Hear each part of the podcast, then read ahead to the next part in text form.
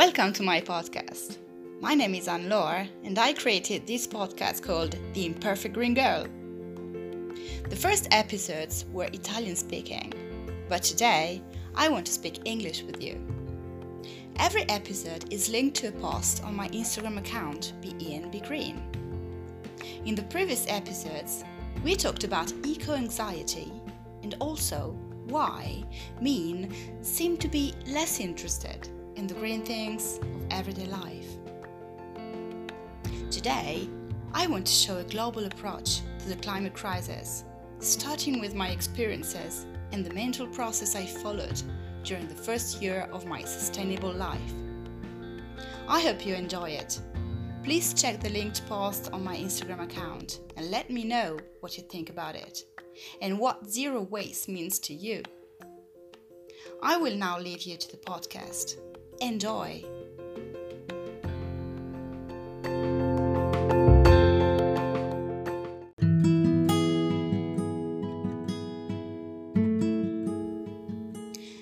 I've been thinking a lot about my being a white European low waster woman. I've been thinking a lot about belonging to a privileged social class.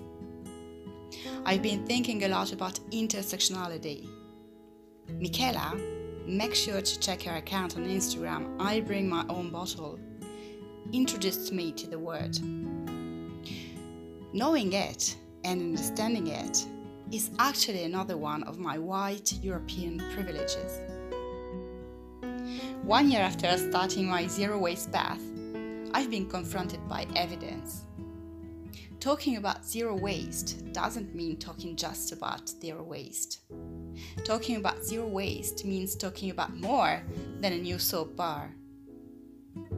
I've never found another subject that allows you to enlarge your mind so much from zero waste, you slowly pass to slow food.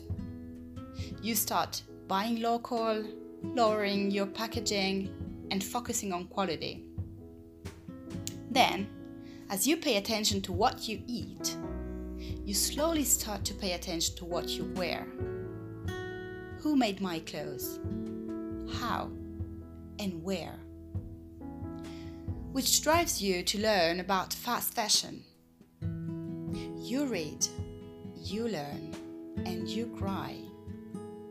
And from fast fashion, you start figuring out how women are used by the whole system. And you immediately become aware of feminism, even if you had already heard about it before.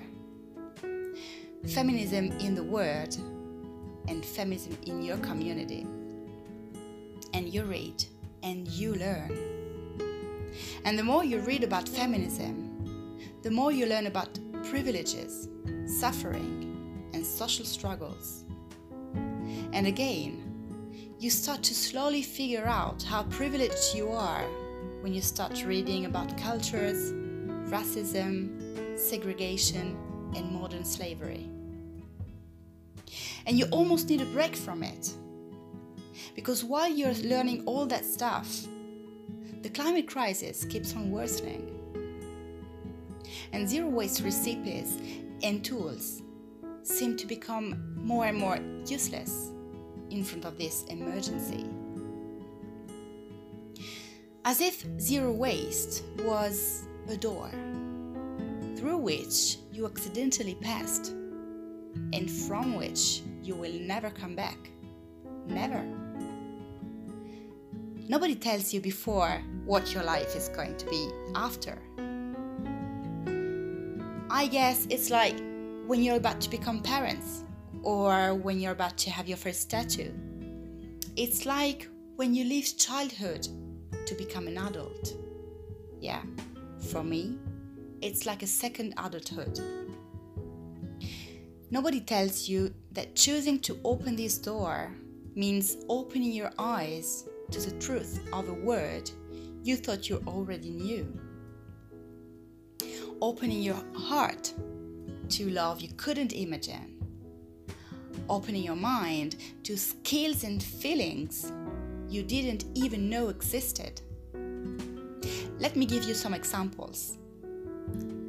I'm not able to eat as much meat as before anymore because I'm aware of the living conditions of the animals. And I'm aware of the huge carbon footprint of intensive livestock. I'm not able to buy as many clothes as before because I'm aware of the work conditions of the fabric workhouse workers in China, Bangladesh, and India. I'm not able to walk beside a waste without picking it up. Because before being a zero waster, I am still an educated person. I'm not able to buy anything with my eyes closed. I need to know where it comes from, how much it costs, and how it arrived to me. I'm not able to pay less for something than I would expect to be paid for. I'm not able to bear business strategies that weigh on human rights. I'm not able to have rather than be or feel. Zero Waste was able to make this possible, to change my mind towards the world we are living in. Some people would say that this door removed many things from my life. If you think this is true, then please listen again. I feel like choosing the truth, choosing to know rather than to be told, and choosing reality rather than fake reality was the best thing that happened to me in the last 20 years. No, those who speak about climate crisis aren't lying at all. But be sure that the climate crisis hides a huge structural social crisis which built the climate crisis over the last 60 years or more. That's why talking about the climate crisis without speaking about all the crises which compose it is misinformation. We cannot fight the climate crisis without being aware of the other cl- crises and fighting them too.